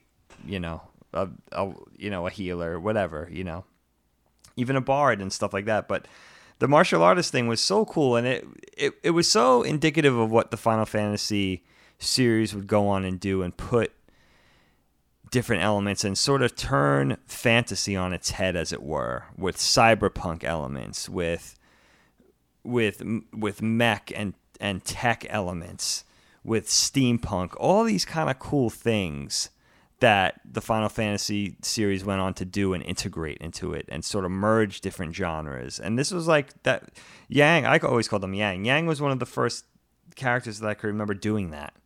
It was unexpected and made it really and there's another character that we'll talk about later who was another one that was like whoa that I can't believe this one of those things that just makes the game even better. Yeah, the only reason I, I, I think I called him Yang too, but the, in in Chinese, for instance, this is a Japanese game, but in Chinese, um, Wang is Wang. So I was just maybe assuming Oh, that's that maybe true. you know maybe maybe That's it's maybe point. it is Yang. I don't know, but I That's call very- I always called him Yang as That's well. very thoughtful. Next up, I want to talk about two characters that are interrelated with one another. My favorite characters in any Final Fantasy game. The- These are characters I hold very near and dear to my heart. They are amazing characters, Porom and Palom. Yes. Porom and Palom are twins. They're five years old in the game. Is And- that how old they're yeah? supposed to be? They're five I did not know that. and they're these little kids. They work together. They're they they're they're twins. Porom is the girl and Palom is the boy. And what I like about them so much is that you could you could a sense in a story with a lazier writer and a lazier team that these guys would kind of have one one shared outlook, one shared personality, and one shared kind of directive. But they're two you even though they're always working together, they're always in the well, not always actually. They do are in the party separately at, at certain points, but they are they're they're a tandem and Porom is kind of like the good they're both good, but Porom is kind of like the good and reasonable one and Palom's kind of like a dickhead. and Porom uses white magic and Palom uses black magic. And they together can use this thing called twin magic, which is like really powerful magic, where they cast at the same time. And we'll talk about the battle system when we're done talking about the characters. But what I love when they there's a cool animation in the game that's very underrated. When someone casts magic, they pray. yes. And so like when Rose is casting casting, you know, cure 2 or whatever, she like looks down and puts her hands together and you can see her like moving her like her mouth's moving and then she like like looks up and puts her hands up and like cures whatever. And they do the same thing and it's so it's so cute. They are these unassuming characters that are actually spent sent out by you know they're from a town called Mysidia, which is the town you see in the beginning that's devastated by the Red Wings. So they don't trust Cecil when they meet him, and the the one of the few NPCs, non-playable characters in the game that matter is the the elder of Mysidia, who sends Poor and out to spy on Cecil, and they end up befriending each other and stuff like that. And these little kids end up being these powerful mages that help the party a great deal in their quest. And they're also characters that seem to commit suicide during the game ah. to save the party. There's a point in the game where you're in a castle and the walls are closing in on the party and it looks like it's game over for everyone if the, the walls are closing and they're going to smush everyone and Porom and Palom without without missing a beat cast stone on themselves and create two concrete blocks basically out of their bodies that stop the walls from oh closing. Oh my god! So I cried. That might be the first time I ever cried at a video game. And what I remember about it, Dagan, that's so striking is that the music stops. That's There's right. like there's like there th- like no one can believe that these kids just did that. Especially uh, especially frankly Palom, who doesn't seem to have doesn't really seem to even like half the, half of them and he's very snarky. yeah, he's like snarky and rude. And then without a without a, a moment's hesitation, mostly because I think he defers to his sister. Like he seems to respect Porom, and Porom seems to kind of be the leader of the two. Yeah, definitely. And they kind of just decide immediately, like, let's just cast a spell on ourselves. And they do it. And you find out only at the end of the game that they're alive. And that was one of the things that I kind of pretend in a lot when I even when I talk about the game or when I think about it, I pretend that they just die. And if it wasn't for the after years, you, they you could kind of get away with that. They're Yeah. they, they're pretty integral parts of the after years, so so they're not dead. But, you I wish they I, are for a long time. yeah, they you think they are until the end yeah. that they just totally straight up off themselves to, to save everyone. Heartbreaking. It's the it's the greatest moment in the game, It and- really is. and I I again I don't know is it because they're children they didn't want to kill him. See, the same thing happens with Yang. Like Yang is kind of revived as Yeah. well, so I don't know that it's necessarily about them being kids, but maybe it is. But I think it's more this hesitance to kill anything off, and I wonder if that's maybe why they were more likely to kill. You know, they, you can kill Shadow in Final Fantasy VI, and Aeris obviously dies in Final Fantasy VII, so there was more of a willingness to do it later. yeah. But I loved the fact that these young, young children, these Yeah, little babies. kids, younger than your son. Yeah. That's Oh, amazing. Yeah, I didn't realize that they were that young either until I read about it. I thought, Yeah, they- I thought they were like eight or something like that. I Yeah, knew, they, that I knew they were more- very young, but I didn't know that they were sense. five. Yeah, It's crazy. And I love the fact that you brought up the music stopping thing because that's what this game does. This game utilizes whatever seemingly, I mean, especially in retrospect, primitive tools it has at its disposal to translate and prescribe emotion. And we all know what the stopping you said it perfectly. We all know what the stopping of the music meant. It meant that the characters were breathless in that moment of like what what just happened. I can't believe what just happened. And also, I think we grieve for Porom and Palom because they're they're really when we meet them until we lose them, they're the comic relief of the game. They're as, as I remember it, they're bickering. Well, well, I should say Porom's very sweet and Palom's very snarky. And there's a comedy because they're twins and they're so and you already know one's the white magician and one's the black magician. One does white magic and one does black magic and there's but their and their personalities are also very opposite. And there's a real sweetness and I love what you said too about it being cute. You know, the you were specifically talking about casting spells, but there is a real cuteness and appeal to the visuals of this game too, and I think that's an extra hook. It's very very appealing. It's very appealing. And that's a big part of what what makes the game work. I agree, and yeah, they're, they're Porom is often keeping you know to, to the comedic kind of element of it. Porom often bashes Palom in the head with her staff. chastised. Yeah, like she's always like it is like a boop, you know, like on his head when he says or does something stupid.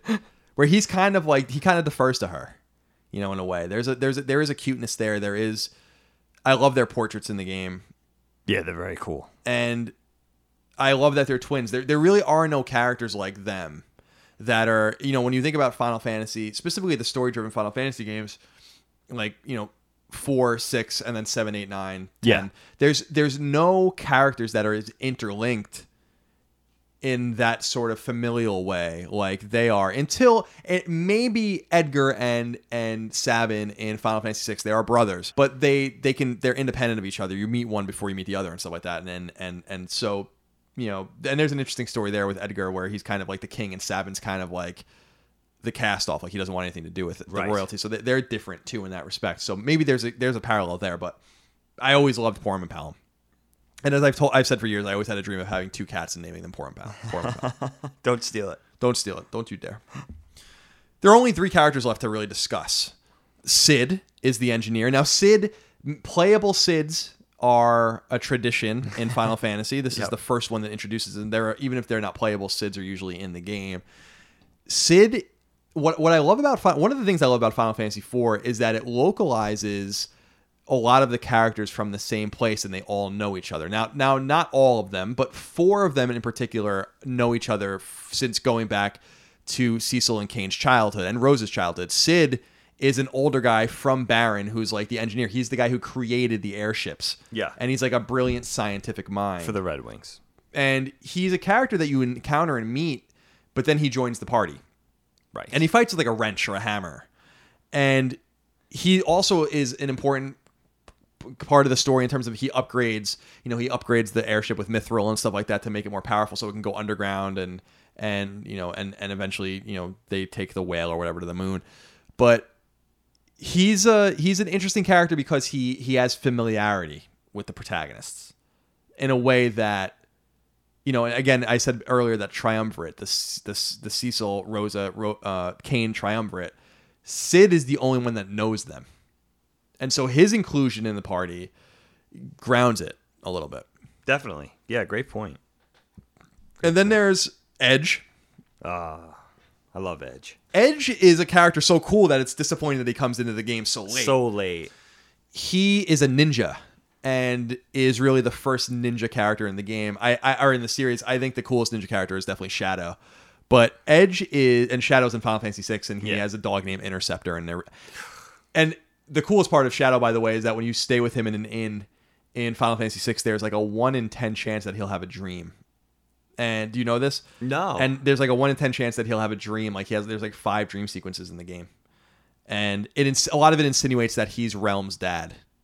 So there's a lot of like weird stuff in that game That's- with with Shadow that, I'm- you'll, I- that you would never see. I decided during this conversation early on that I'm going back and playing that game next. you should. I think you have my copy of it on uh, GBA. Oh, I should- do. I do. you should. I do. I do have that. I forgot that I could play it on GBA. I That's bought that as a consolation when I tried to buy a Wii in college and they didn't have one. nice. so Edge is a prince, and he's royalty. Uh, uh, th- there's this family of ninjutsu using characters, and he watches his parents die, and he has a special attack called throw, and that's something that that's shared actually with Shadow in Final Fantasy VI. He can throw pretty much anything Anything. and some of the things have no effect, but some of them have like devastating effect. And there are a few tools, so you can throw like like ninja stars and stuff, and you can throw any of your swords. Love that. But there are certain weapons like that are like one-off weapons that he throws that do- like nine thousand nine hundred and ninety-nine damage. He's an extremely powerful character. So cool. And he's a character that like stays in the party basically. Once you meet him, he's he's basically with you till the end. To the end. There's not an incredible amount of depth to him. He's cocky and arrogant, um, a little brash. He's got a lot of bravado. He knows how good he is at fighting. But you meet him so late that they don't really get to flesh him out. Yeah, he's almost like a Vincent Valentine. You know, you don't get at least initially, you don't get much. He's very cool and he's powerful, but you don't get much about him. I love. I mean, you, they put a ninja in the game. Like they needed to make it any better. You know, it was like uh, it was already it was already batting hundred and then a thousand, and then it just started batting eleven hundred. You know, when they put the ninja in the game. For me, Yeah, no, I mean that, you that's, know, that's, I the, I love. Could could he throw items like purchased items that you bought as well? I think so. I think he. I Yeah. think he could. Oh man, such a good character. I'm not love- sure if there's anything crazy like in in in six, like if you use a Phoenix down on the Phantom Train, it kills it in one hit and shit like that. There's weird things like that in six. I don't know if they got quite that clever with the gameplay. Yeah, they didn't get that far yet. But yeah, I think you could. I think you can throw anything. Like I think you can literally go to the menu I and throw. forgot about Shadow. I gotta play six again. And then the final character is Fusoya, Yep. who is a Lunarian. So in the game, the, the cool thing about the game is that there's three major locations, and I don't mean like three towns or anything like that. There's the blue planet, the overworld, like the pla- the place where much of the game takes place. There's an underground kind of subterranean area where the dwarves live. There's this dwarf race that it has to get involved in kind of saving saving everyone's skin as well. Yeah. And you get to kind of explore that. There's like a it's and it's not just that you're going underground and that's it. You, there's like an, a, a world map down there, so you get to explore that. And then you go to the moon in an extraordinary leap of faith. You go to the moon on this whale, this like almost whale airship that has its own map as well. And there you meet Fusoya, and he's a Lunarian. Now there are other Lunarians, but many of them are like asleep. They're like in this slumber and they're in a slumber because they're not able to be at peace with their human brethren on the planet on Earth. So they're wait awaiting the day when maybe they can break the ice again and figure all of that out. But Fusoya doesn't doesn't want any part of that. Now, earlier I mentioned that Tellah there Tellah wasn't the only character that can use white, white and black magic. Fusoya is the other character that can, and he uses it to great, devastating effect. He's by far the most powerful character in the game, and you meet him extremely late in the game. So it's it's not like you're really able to utilize him in some of the most key parts of the game. Yeah. Do you have any memory of him? Because I always felt like he was. I don't. If there's something that I don't like Yeah. about the game, it's an, an edge borders on this. If they introduce Edward, where they introduce Ed, Edge, for instance, I would not be able to tolerate it. It's just that Edge is so cool. They introduce you, sh- you. You shouldn't be introducing new characters into a Japanese role playing game that takes 50 hours to beat after the halfway point. In my opinion, that was mm. my one problem with it. Yeah, that and that game. This this game does have that. This game reeks of that actually, um, because you want to get to know these characters better. I remember Fusoya coming late in the game, and I thought that. I thought, see, I, as I remembered it, I thought Fusoya was first introduced as a bad guy. That then, when Golbez, when Golbez sort of reveals himself, that Fusoya ends up becoming good too. But I guess not. She, he's just automatically playable once you get up there. Yeah, he, he's basically he basically catches wind of Zemus's plan Okay. and has to act, has to spring into action pretty suddenly because of it. Okay. He's the one that kind of no one understands what Golbez is doing until they meet Fusoya and realize that Golbez isn't really the bad guy. right. That's right. That's right. Okay. Which is really where that element of forgiveness, especially on Cecil's part, kind of comes into the story. That makes sense. Yeah, Okay. yeah, okay. yeah. So those are kind of the main characters, and obviously, the, the like I said, the antagonists are Golbez and and and Zemus slash Zeromus. Zeromus. They're not really coincidental in terms of their personalities. We're not talking about Kefka style characters or Sephiroth or whatever. We're talking more about like Exdeath or some of these characters that are more. We were talking earlier about avatars for some, representing something, and he represents just the necessary evil in the game Sure. so there's not really much to be said about that but yeah there's there's all of this and i wanted to give a quick shout out to some of the bosses Okay. in the game there are these four elemental enemies in the game that are like the this like organization this group this like loose collection of, of characters. And there's rubicant uh Barbariccia Cagnazzo and scarmiglione.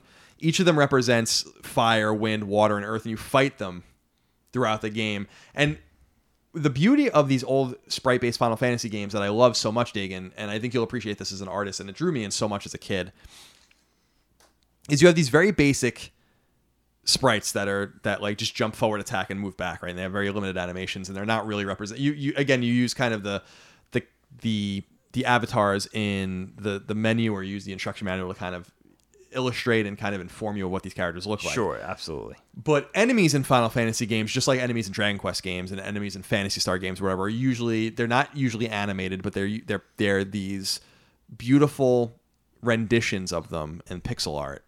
And the enemies in Final Fantasy IV are wonderful, but the en- the boss enemies are so intimidating and so huge Yeah, compared to everyone else, even Yeah. Golbez and everyone else. Like they're just these gigantic enemies, and they they really inspired something in me. Like I really loved it, you know, as a kid. And so I wanted to give those guys a shout out. Yeah, as well. that was that. They were awesome. Yeah, the visuals were a big part of it, and this. Yeah, the size of the sprites. It was very dramatic. The whole uh, presentation was very dramatic. The other thing that I think is worth mentioning is the active time battle system. Yeah. This was something that was introduced in 4 and, and exists all the way through the PlayStation 1 Final Fantasy games. They never really change it. If you pi- if you picture Final Fantasy 4's contemporaries, specifically Dragon Quest 1, 2 and 3 and Phantasy Star 1 and 2 and some others, Oh, Phantasy Star, so sure. These are literal turn-based games. Now, there's there's nothing wrong with that. I love turn-based role-playing games. So, if you're playing Dragon Quest, the enemy's going to go, a menu's going to pop up, and then you can lit- literally let it sit there for five days, and nothing's going to happen until you until you make a move. The enemy's not going to attack you. There's no imminence in it, so it gives you a chance to kind of strategize. It's a little bit of an easier way to play, a little more straightforward. In Final Fantasy IV, they decided to do to undo what they were doing in Final Fantasy 1, 2, and 3. And there were some combat changes in Final Fantasy 1, 2, and 3 as the games went on that were really interesting. For instance, in Final Fantasy 2, you were leveling up your moves, like you were leveling up based on what you did, not leveling up just based on experience point accumulation and beating enemies. So there was they weren't unfamiliar with making changes as changes were needed. But active time battle ATB was basically a fusion of real-time battles with turn-based battles based on your speed statistic. So what would end up happening is that there was a bar on the on the menus on the bottom of the screen and they would fill up. And when they filled up, you could move and attack. And then the bar would fill up again and so on and so forth. But the speeds of the characters would all be different and the speed of the enemy you're fighting would be different and you can cast slow or haste or whatever to make it quicker. So it added this active this quite literally active element to the fight where if you just if you played it like Dragon Quest and you let the menu just sit there, you would die Yeah, yeah, yeah. Because the enemy would just keep attacking you over and over and over and over again until it was over. So there was no way out of it. So it, it, it engaged players, in my opinion, in a way that made it a little less button mashy. If you're if you're running around Dragon Quest and you're trying to farm, you know, gold men and stuff like that to try to earn, you know, gold to to be able to to buy some really great equipment or whatever, it really becomes repetitive. You're just running around the map, spawning random battles, hitting B, getting through the menus, and then doing it over and over again. But you have to play this a little bit differently because you you have to you have to be an active participant. Yes. How did you feel about that? Because love- because you weren't really playing those the contemporaries, so you didn't really know any better. No, I didn't really have a frame of reference. Only in retrospect do I have a frame of reference, but I love it. And as I understand it, they modeled it after Formula One racing, where, in other words, one player could pass another player. They could go at varying speeds. I love having a little more of an active role in. I love having a little more control over the outcome of what's going to happen and how how fast my character is going to react because it a role playing game can get uh, you know an a, a traditional role playing game a turn based RPG could get a little monotonous especially when you're grinding. You know this gives you a little more of a hand in what happens. And it always felt a little more interactive it feels a little more interactive to me. When you go back and play the earlier role playing games or the traditional turn based stuff that's how you know that's how you that's how you do it. But i like the, i i love this and i love the party of five characters too. I always thought five characters was a nice number.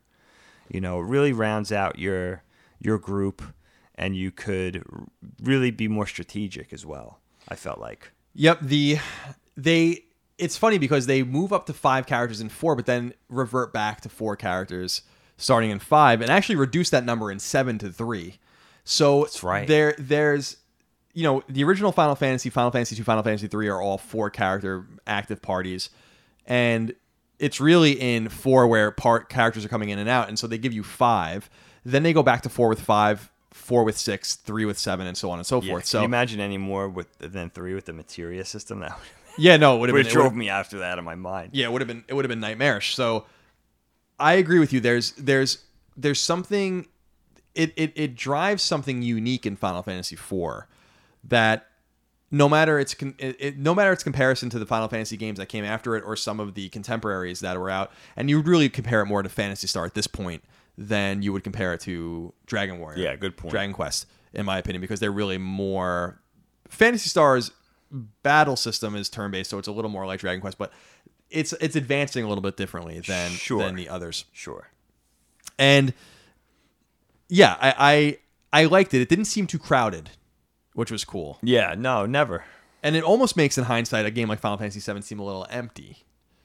But I think that part of the reason that they did that was because of the polygonal nature of the game in Final Fantasy VII. Yeah. a little bit. A lim- the characters were getting bigger, but we were still in four three dimensions, so a little bit of a more limited space. It's similar to how we were saying how that sometimes backfires. I think that backfired heavily in Super Metroid, and I also think that that got close to backfiring in Mega Man X, and definitely backfired in Seven, where the character's taking up way too much of the screen. Yeah. it's not like we were in sixteen nine yet, where there was a lot of room to work with. yeah that's a good point Yeah, yeah. You did want to talk about the music. sure Crafted something so emotional. We were listening to it actually earlier when we were kind of writing notes and eating and whatever. And there's something so perfect about the audio accompaniment in the game that I think it's worth it's absolutely worth mentioning. I'm not a huge music fan uh, in games. I'm a huge music fan in my life, Yeah. but a lot of people often focus on the score and the soundtrack for a game, and I think that's totally worthy. And I think the longer games have gone on, I've often said that in starting in the PS2 era, even in the PS3 era, certainly, Yeah. music became incredibly unimportant to me. And in fact, there were plenty of games where I would just mute it, you know, or shut the music off and listen to something else because the games got a little more sophisticated. Music and, and many times seemed almost out of place. And there are lots of games that don't even have music, Okay. or or or only accompany certain scenes of music. But Yeah, I see what you mean. So like when you're playing Bioshock or Dead Space or these games that I love, there's really not any music in the game. Right, It's right, right. because it would break the atmosphere. But at this time in the 16-bit era, music was was ubiquitous. There were no games where it was just quiet. No. So there were games that really nailed its music, like ActRaiser, and there were games that didn't nail its music at all. And I think Final Fantasy IV and obviously Final Fantasy VI later, I think even enhanced it more. Really, really did a beautiful job. Oh my. Final Fantasy six. Four, four, both of them. Okay, yeah, Yeah. yeah, I mean, they're. They're both, yeah, unbelievable. You really needed it, and you really needed it to. If you were going to have a game with this emotional resonance and this kind of story, with only these graphics at your disposal, and only this palette at your disposal, and only these animation capabilities at your disposal, it was it was cool for its time. But you were trying to do a lot with a very limited visual presentation. You needed the music to add that emotional resonance that you were going for. It was so important, and it's so it's so heartbreaking. The music, it's rousing, it's heartbreaking, it's everything it needs to be at the right time. It's it's such a beautifully scored piece of work. Final Fantasy IV, Final Fantasy VI is also also unbelievable, but this this is where it started, so that even gives it a little more you know importance in my eyes. One other important component of the game I want to talk about is the art. And I'm really interested in what you think of Yoshitaka Amano because Yoshitaka Amano has, in my mind, in my more layman eye, because I'm Yeah. not an artist, I don't really understand Yeah, but you know. art and movements and stuff like that. I was always fascinated by how abstract in many ways his art was and how they translated it into something that was for me appealing and that made sense both in sprite form and in kind of character portrait form. What do you make of him? Because he's considered one of the very great video game artists of all time. Sure. But I also am a little bit confused, and maybe you can clear up for me. I understand why that is, but at the same time, I don't really see reflected in the finalized games his art at all. So I'm I'm can you can you kind of level with me on that and kind of explain that to me? Absolutely. I mean, this is a guy. Well, first of all, Yoshitaka Amano's art is not only ahead of its time, but also, I think Square. I think a company like Square, a big corporation like Square, having the sophistication to utilize this art to present these very important games, very important at, to us as gamers, but very important to Square as far as you know being there. This is their bread and butter. This was this was their bread and butter. You know, he. This is a very traditional thing of like. First of all, the art. The, Yoshitaka Amano's art is very sophisticated. It has a great sense of elegance and a great. It's it's very emotional, and it has a lot of emotional resonance and it also has a great sense of fashion.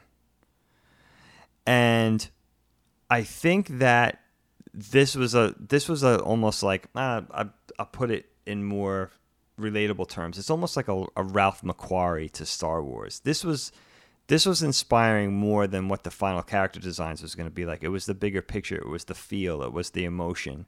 It was the the story of the game. It was it was to inspire the people that were actually developing the actual game. It was and what became what it became was over the course of time with Square and the Final Fantasy series was a was a not only a sophistication but a consistency. And I'm always very mindful of the work not only from Final Fantasy IV standards Final Fantasy IV but Final Fantasy VI as well. Just gorgeous and so important and it's almost to the point you can't even imagine these games without having that without having those logos, without having that art in the instruction booklet.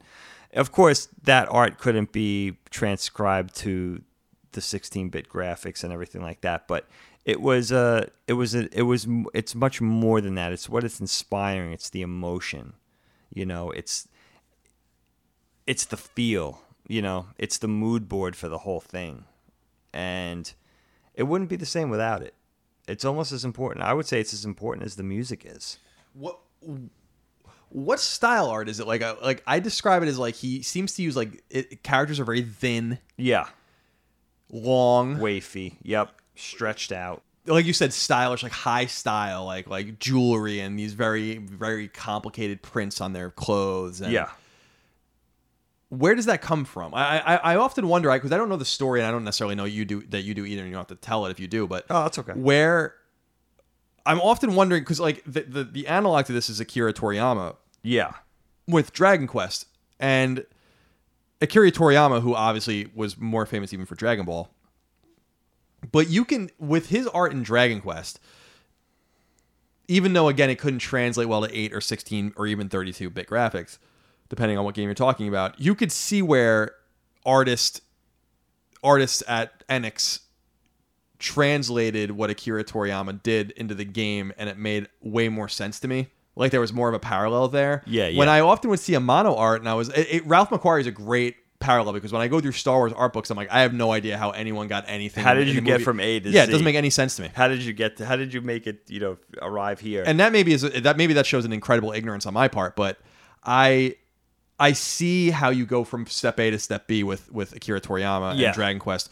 I really do struggle because even I think Amano is extremely talented. I love that art. I think it's Yeah, it's awesome. it's but when I look at pictures of like Kain or I look at pictures of Poor and Palom, I'm like, I don't I don't even know like what this is compared to the characters in the game because you say that they can't translate them to the sprites, which is true, but you would think that they would translate them to the character portraits, but they don't even do that. right. You know what's you know what's I mean, you There has to be a reason for that. Yeah, well, you know what it is with it's a great point, Colin. I'm glad you're bringing it up because he he's such an important part of the games, and I wasn't even going to go there, even though I have it. Of course, I have his name written down here. He's he's a great and important character designer and illustrator, and I think his stuff really feels like fashion design illustration to me. Fashion design illustration when when it was still being drawn in the 50s and 60s, 40s, 50s, 60s. He's and he's an older man, and but the thing about Yoshitaka, the thing about the whole thing with Yoshitaka Amano and his his work in Final Fantasy is oftentimes on a project, on an animated project, on a film, on a TV, an animated TV show, in a video game, there's always character designers that come in and set the stage, and it always it always starts with a thought, with a sketch, and once you're done and once you have your final product, you could trace it back like a Ralph McQuarrie and you could say, wow, this is such a departure from where it began. With Yoshitaka Amano, it is strange that he it his stuff almost feels like those initial initial musings, those initial initial drawings, sketches, thoughts, doodles, whatever that would come would have to come a long way to arrive at that final project. But here's his stuff on the box art. And here's his stuff in the instruction booklet. So it is very it always spoke to me because it really is not only is it sort of a courageous choice on Square's on Square's side of things, but it also shows a great sophistication to to make it to make it especially when you're selling things to kids. You know, it even struck me. I, I would even question it in college.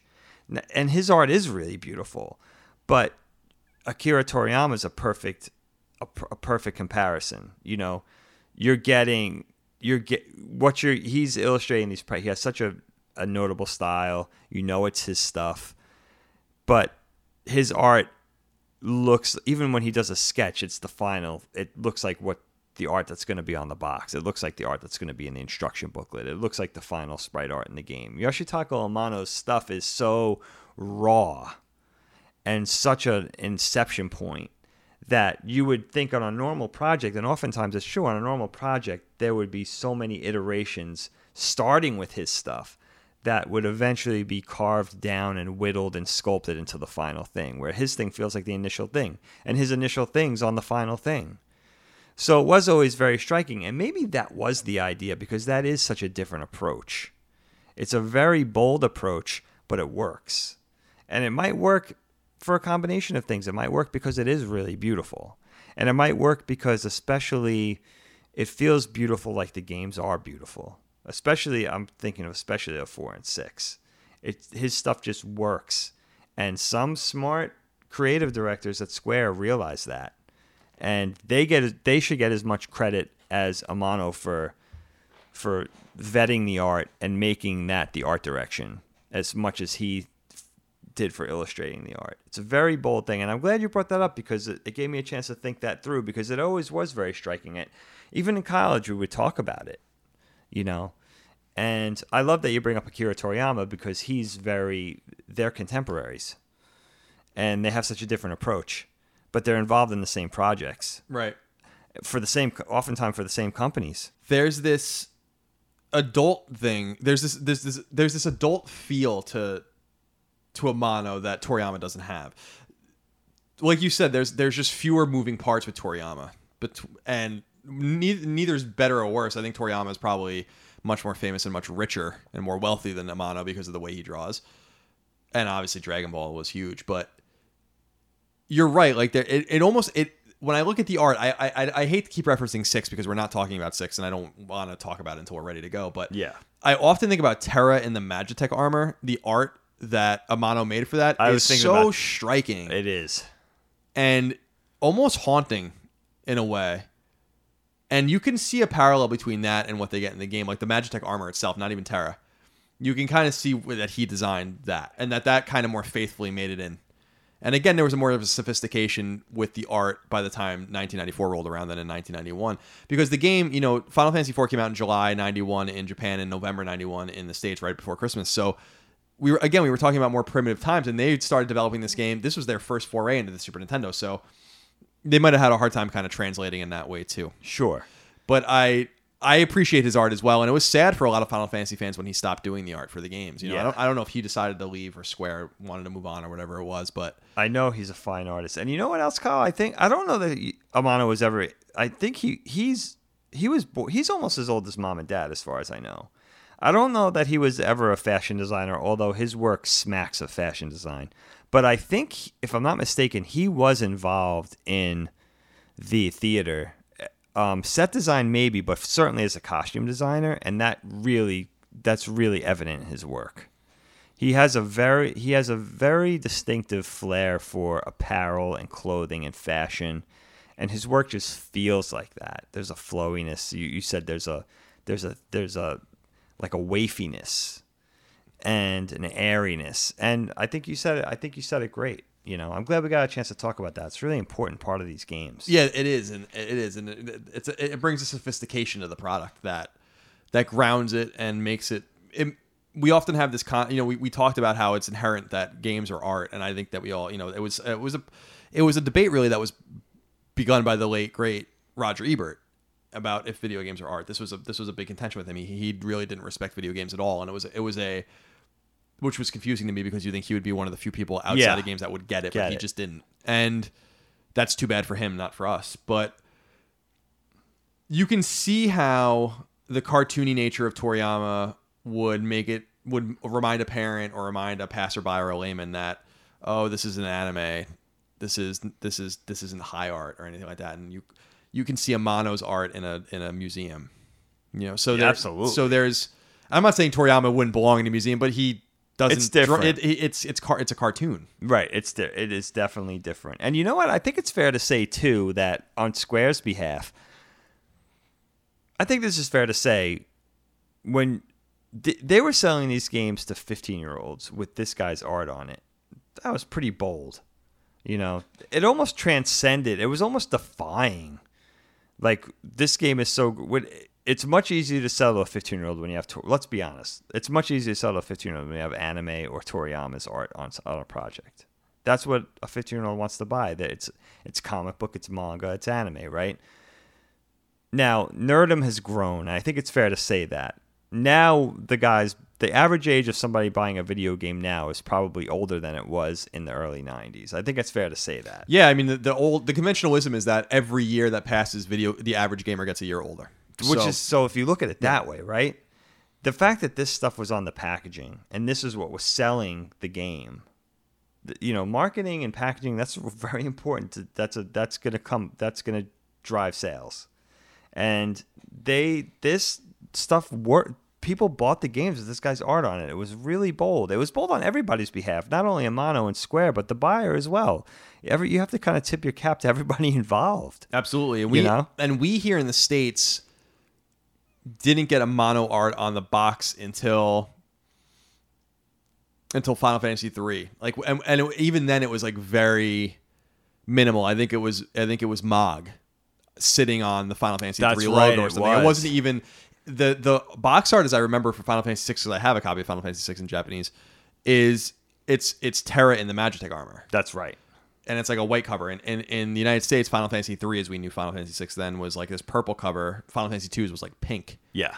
And Final Fantasy 2's art was just the logo, but I think Final Fantasy 3's art had Mog sitting on it or Mog on the No, box you're right. or leaning on it or something. That like was the first one. and I think that got. that was a little taste of his art. But that was like the most when you look at the art from that game, that was like the most accessible art. It's a really good point. Yeah, yeah. So a different market, and and, and and really shows a lack of sophistication for the SNES market at the time in the states. But when you know there were, it was because Final Fantasy One's art on NES was just a black box with like a shield and said Final Right. Fantasy on it. Right. Definitely not Amano's art. So, so yeah, that's uh, Final Fantasy two slash four Yes, sir. if you guys are interested in playing this game, and I highly recommend you do if you haven't, there's a lot of different ways you can play it. You can, of course, procure the SNES original cartridge, but there's cheaper and easier ways for you guys to play it. If you want to get Final Fantasy, I think it's Final. Fa- Again, I always confuse this. I never look it up either. I just don't care enough, I guess. Final Fantasy Anthology or Chronicles, look it up on PS1 has a copy of Final Fantasy 4. It comes with Chrono Trigger, depending on the version you get, and the Chrono Trigger um, port is really bad. So be wary of that. You can also play it on GBA. There's a DS version of Final Fantasy 4 that's a remake and it's for the 20th anniversary of the game. It's and I don't know if how you feel about this. I am so sick of this fucking really trash 3D art. I, I am so sick of it. People people look at this art and like, look how good it looks. I'm like, this the, Final Fantasy 4 on, on DS stripped all of the spirit out of it. Oh yeah. And be, for this really generic looking, trashy looking polygonal art that I I mean it, the game holds up and actually the gameplay in that version is really hard. So that's cool because we actually got a pretty reduced difficulty version specifically on the SNES. I think they repaired that on the GBA. But I hate that art, man. Like I I fucking hate it. I, I I'm really over this ugly cheap looking 3D art when we have these beautiful Square Square Enix has this really bad habit of just ruining shit. And they did it with Chrono Trigger, they did it with Final Fantasy VI, and and stuff on PC on Steam Okay. by giving these by updating the graphics like they're still sprites but they're 3D sprites and they they they're, they they pop and it's like what do you think gr- of the Secret of Mana remake? I, I played it on Vita it's it's it's awful and it really reminds me of like it's bad Yeah, you don't like it. no. And it really, I it, it made me think that Secret of Mana was never very good, but I just don't know if that's true. That's like a, an inner dilemma I'm having, like where I'm like, this is so bad in Yeah. ways that I'm like, was this game ever good? I, liked it a lot, but it was very I did divisive even when it came out. I did, I liked it too. So that was, it was, a, it was, I was like, I don't really understand what you're doing. yeah, yeah. No one wants this.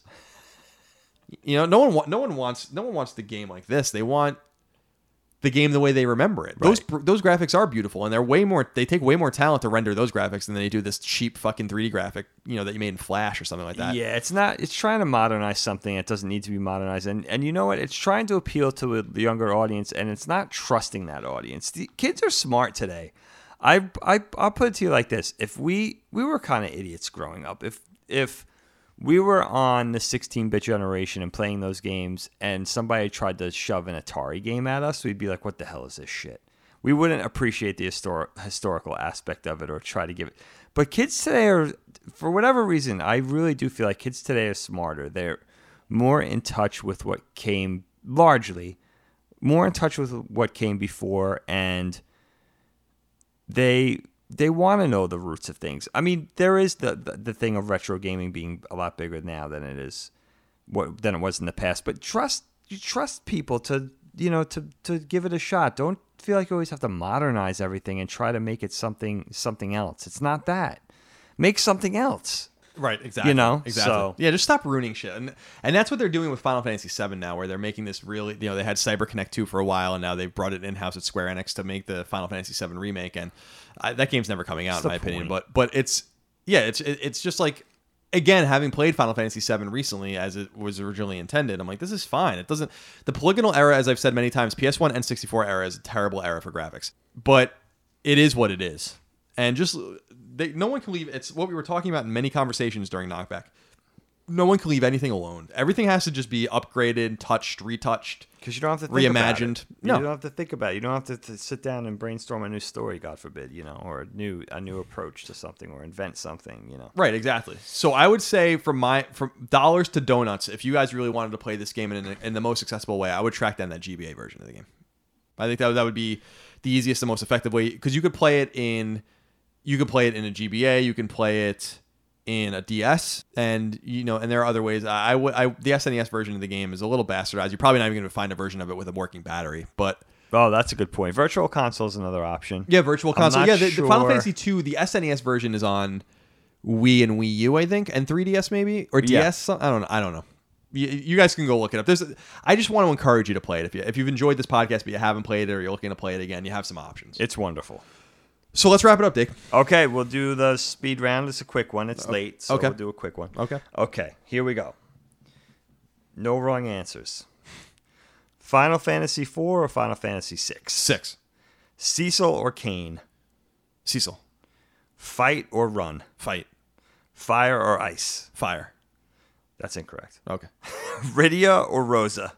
Rydia. Porom or Palum? Palom. Best character in the entire game of Final Fantasy IV? Palom. Oh, good answer. Moon or Earth? Earth. Sid or Sid or Sid? The middle Sid. Good answer. That's you. correct. Thank you. Cecil or Cloud? Cecil. Titan or Leviathan? Leviathan. Meteor or Jump? Jump is much more sophisticated, so I'm gonna go with jump. All right, good. That's correct. Thank you very much. Thank, you, Thank you. Dagan. Thank Thank you, you so much. Thank you, sir. That was a fun conversation. that was a lot of fun. Thank you all out there for listening. Remember, you can follow us on social media. I'm on Twitter at No Taxation. Dagan is on Twitter at Dagan1973. You can find me on Instagram at CLS Moriarty. You can find Dagan on Instagram at Dagan Likes to Draw. Remember, if you like Knockback or the other CLS shows, the other Colin's Last sh- uh, Stand shows, whether they're Side Quest, Fireside Chats, or this here Knockback, please do consider supporting us on Patreon at patreon.com slash Colin's Last Stand if you can afford it. Every dollar we get there helps and allows us to continue to do this show. But of course, if you can't afford that or you're not inclined to do that, you can continue to enjoy the product free of charge, and I hope you continue to do just that. Go ahead and jump. jump. nice. Great minds think alike. We'll see you next time for more Knockback. Thank you so much. Bye. Colin's Last Stand Knockback is fan supported over at patreon.com slash Colin's Last Stand. The following names are at the producer level or higher on Patreon, and I want to thank you from the very bottom of my heart for your incredible kindness and generosity.